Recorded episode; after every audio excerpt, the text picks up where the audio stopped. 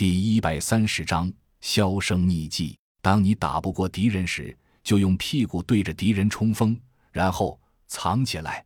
通道很长，大概有二百多米。当人们从通道里冲出时，后面的浓烟已经冲天而起，无数的影影绰绰已经出现在远方。众人都觉额额头微微见汗，看阵势，保护伞这是有备而来，只是不知道这一来是为了莫卓。还是为了众人。通道尽头是一个停车场，整整齐齐停着三辆车，很明显都是改造过的，一看就不是凡品。几人分别登车，一脚油门，车子呼啸而出，撞破伪装的栅栏门，向着远离市区的方向反向驶去。这么做也是甄孝阳和二姐商量的主意，为的就是掩人耳目。无论保护伞是否知道众人的存在，这样反向一跑。至少减小了对面察觉他们针对保护伞基地目的的概率。绕着市郊转圈，由城市东郊转到北郊，在一个靠近建筑群的地方，众人停了车。原因很简单，车上的探测器发现了城市边缘的摄像头，仍在工作的摄像头，很明显不是属于市政的资产，那么必定是属于保护伞的。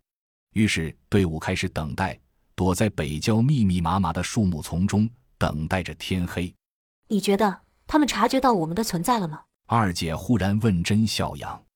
甄小阳看着远处转动的摄像头，思考了一会儿，不答反问：“你到底还有什么秘密，值得他们这么大动干戈？”这句话赫然是在问莫卓。莫卓沉吟着不说话，众人盯着他也不说话。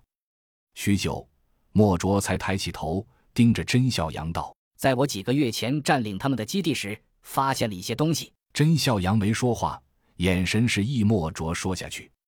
莫卓缓缓的道：“是进化谱系，保护伞的病毒进化谱系。”三三大惊道：“什么？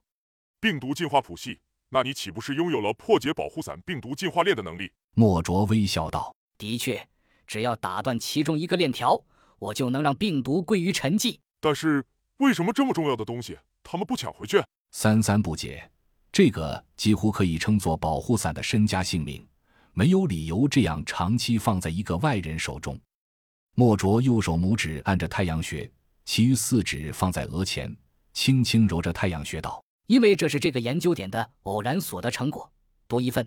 在我抢占这里时，他们并没有来得及将资料转送给其他机构，而他们舍不得让这么重要的研究资料付之东流。”毕竟研究出来太费劲儿，而毁灭起来却太简单了，所以，所以你们开始对峙了？甄笑阳问道。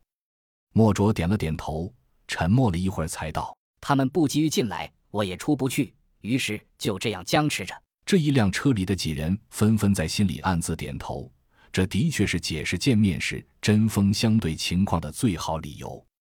甄笑阳追问道：“现在的情况是，基地，也就是家里情况难料。”我们已经没有了任何后援，你要搞研究，只能靠自己。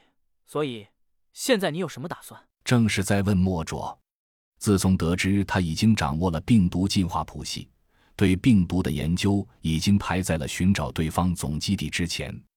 莫卓苦恼地揉了揉扎成一侧辫子的怪异头发，苦恼的道：“我需要一个实验室，生物实验室。”甄笑阳皱了皱眉头，实验室这个要求其实并不算太高。